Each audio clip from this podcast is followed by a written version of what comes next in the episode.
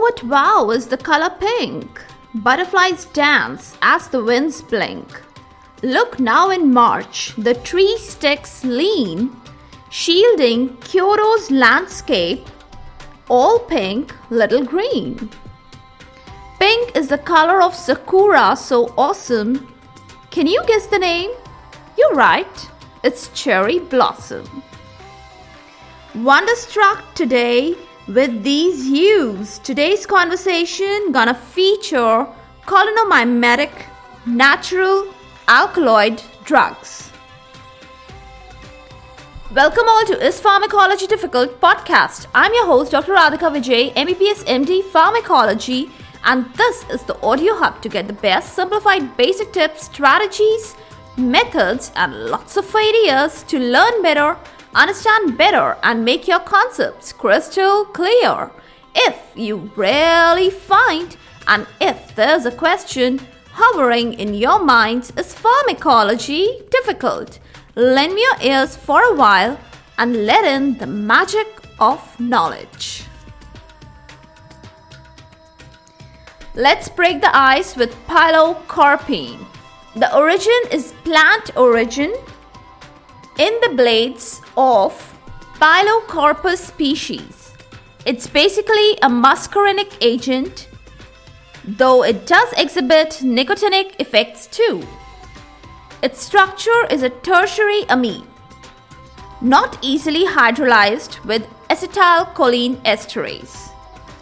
Being uncharged, it can enter the central nervous system with great ease. Usually, it's known for its ophthalmic uses.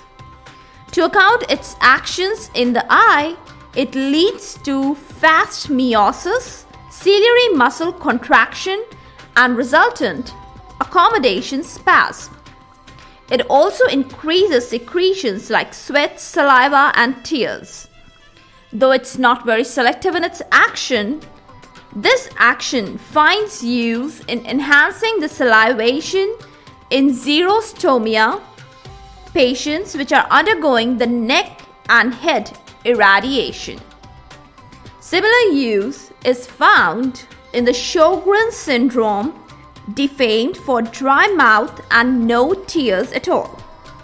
The cardiac effects they are again little complicated.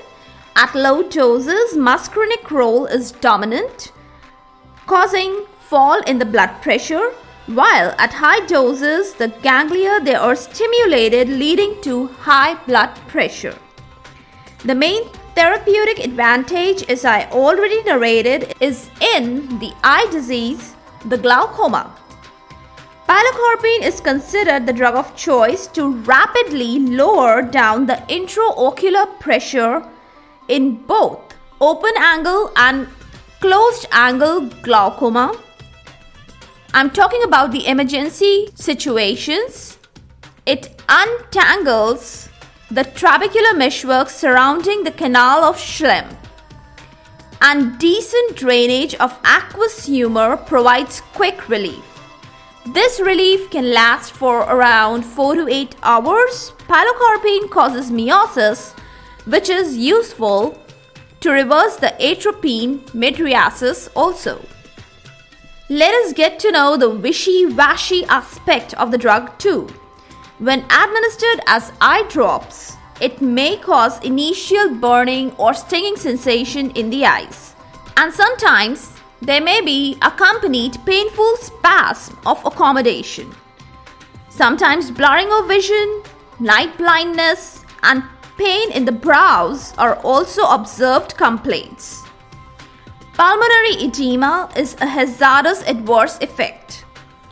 If the poisoning pursues, it is exhibited as extension of the cholinergic sign and symptoms like diaphoresis. Now let me interrupt at present moment to give you the definition of diaphoresis.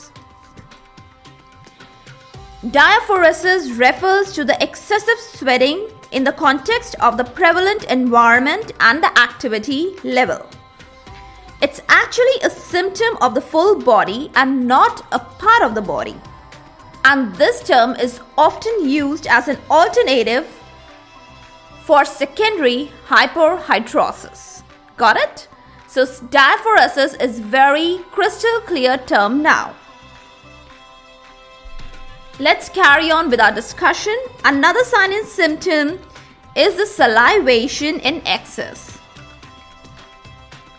If a person consumes muscarine containing inocybe species of mushrooms, then similar effects are seen. Now, that is one similarity worth mentioning at this moment, right? And now comes the golden question What to do to counteract this toxicity? My reply to you is to administer atropine via the parenteral route at doses potent enough that can cross the blood brain barrier. Now, let us pick up the muscarine for discussion from our list. But in reality, where is muscarine picked up from? I mean, where is muscarine derived from? Just wonder, have you heard of Amanita muscaria? For your utter terror, it's one of the poisonous species of mushrooms and finds no medicinal use but it is credited for the origin of the muscarine. That's the truth. Mushroom poisoning. Another term is mycetism. It is an interesting topic in itself. I do agree, and I vilify inocybe and clitocybe species of mushrooms in this particular regard. And just to revise, parenteral atropine intramuscular administration, preferably, is the therapy of choice. Inocybe species is responsible for muscarine or early mushroom poisoning, as you call it. The harmful effects they appear in about an hour, and atropine quickly resolves the whole problem. Amanita muscaria and psilocybe species they contain muscimol and psilocybin, respectively, as hallucinogenic compounds, which cause hallucinogenic type of mushroom poisoning. And its treatment is still a mystery. Yups, atropine can't help here. Just make that clear. Amanita phalloides and Galerina species of mushrooms they hamper the protein synthesis and they cause late poisoning with significant damage to organs like kidney, liver, gut, etc. Now up to an extent, thioctic acid it can serve as an antidote along with a lot of supportive treatment. That was the whole account of muscarine and mushroom poisoning. Mycetism, as you call it. Next, what? Let's pick up arecoline from our list of cholinergic alkaloid drugs. It has its origin from Areca catechu, the betel nut. It exhibits combined muscarinic and nicotinic actions and finds a therapeutic value up to very minor extent in the treatment of central nervous system disorders like dementia, etc. And to be very frank, it is not used in present era at all. Now let's see. What all drugs are left to be discussed? Well, these are cevimeline, tremorine, and oxotremorine. Cevimeline is of therapeutic importance to treat xerostomia which is observed in patients receiving chemotherapy or in patients of Sjogren's syndrome. Now, it may show visual defects and diarrhea as its side effects. Tremorine converts to active oxotremorine and both find laboratory and research tool use in animals to trigger Parkinsonism.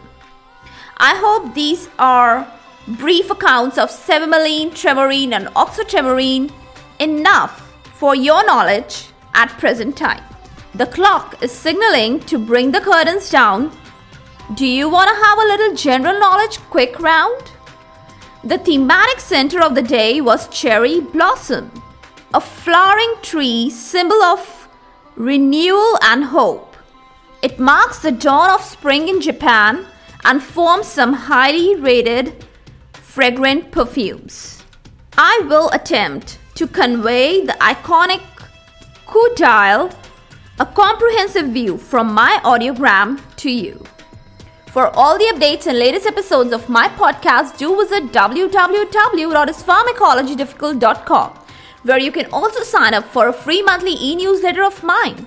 It actually contains a lot of updates about medical sciences and drug information updates, and my podcast updates also. You can follow me on different social media handles like Twitter, Insta, Facebook, and LinkedIn. They all are with the same name as Pharmacology Difficult. If you are listening for the first time, do subscribe and follow whatever platform you are consuming this episode. Stay tuned. Do rate and review on iTunes, Apple Podcast. Stay safe, stay happy, stay enlightened. Thank you.